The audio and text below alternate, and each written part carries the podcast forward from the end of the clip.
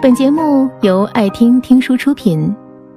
如果你想第一时间收听我们的最新节目，请关注微信公众号“爱听听书”，回复“六六六”免费领取小宠物。最近在网上看到过一句很有趣的话，说这个世界不属于八零后，也不属于九零后，更不属于零零后，那属于谁呢？属于脸皮厚的。仔细想想，还真的是话糙理不糙，一语中的。脸面向来是很多人最重视的一样东西。很多人为了脸面活，为了脸面死，为了脸面困在自己的小世界里，自我满足。他们不知道，一个人的世界。格局变大，恰恰是从不要脸开始的。一九九五年，有一个小伙子和朋友凑了两万块开了一家公司。刚开始没有业绩，他愁得要命，总不能等着喝西北风吧。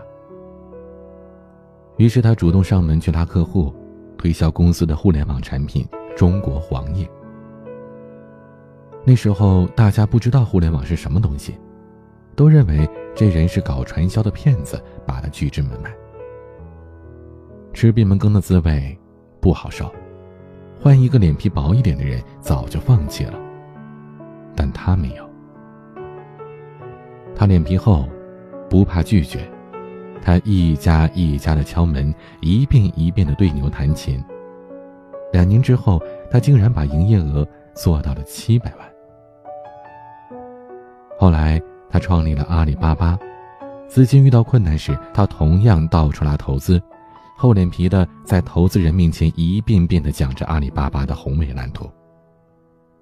别人都觉得他在满嘴跑火车，不愿意投钱给他，但他全然不在意别人的眼光，坚持到底，才有了如今的商业帝国。他就是马云，他的人生信条之一就是。不要脸，坚持不要脸。这里的不要脸并不是贬义词，而是说他能够为自己热爱的事业豁得出去，放得下身段，弯得下腰，没有死要面子活受罪。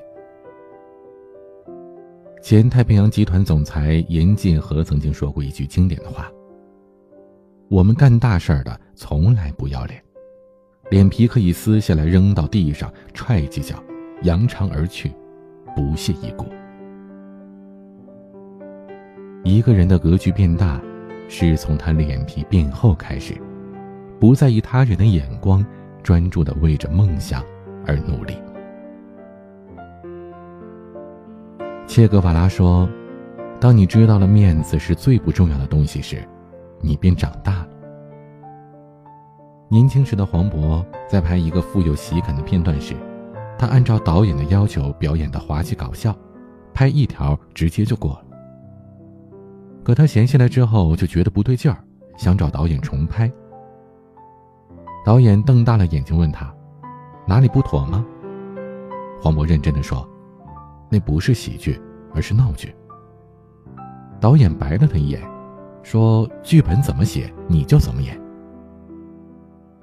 在导演面前碰了壁，他又去找编剧，结果编剧不耐烦地说：“导演都没说什么，你起什么哄啊？”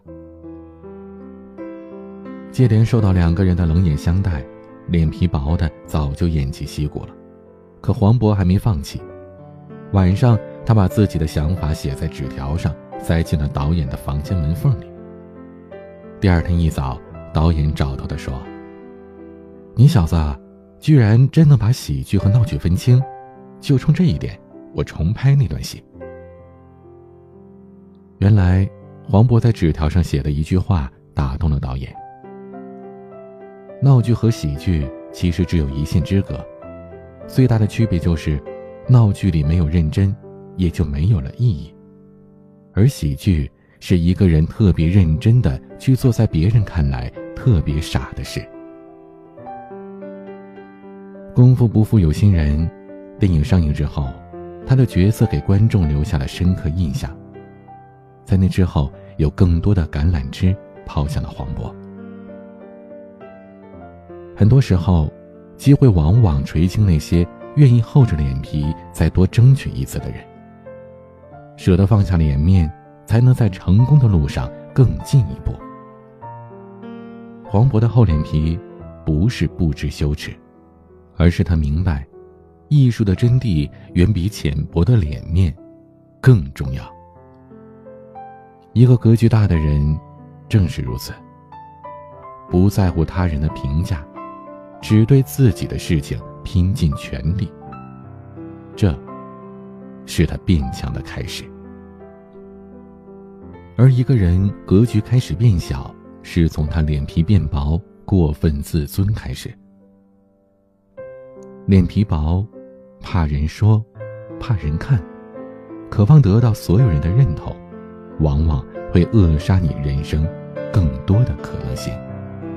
作家冯唐有一句经典的九字真言：不着急，不害怕。不要脸，活在这世上，要多一点勇气，做自己认为对的事，放下输赢和脸面。人很多的时候都会固步自封，像井底之蛙，只敢在洞穴里仰望外面的天空。脸皮不厚点儿，都不知道跳出去看看这世界的精彩。本节目到此就结束了，感谢各位的收听和陪伴。更多精彩内容，请关注微信公众号“爱听听书”，回复“六六六”免费领取小宠物。也欢迎你收听今晚的其他栏目。我们明晚见，晚安。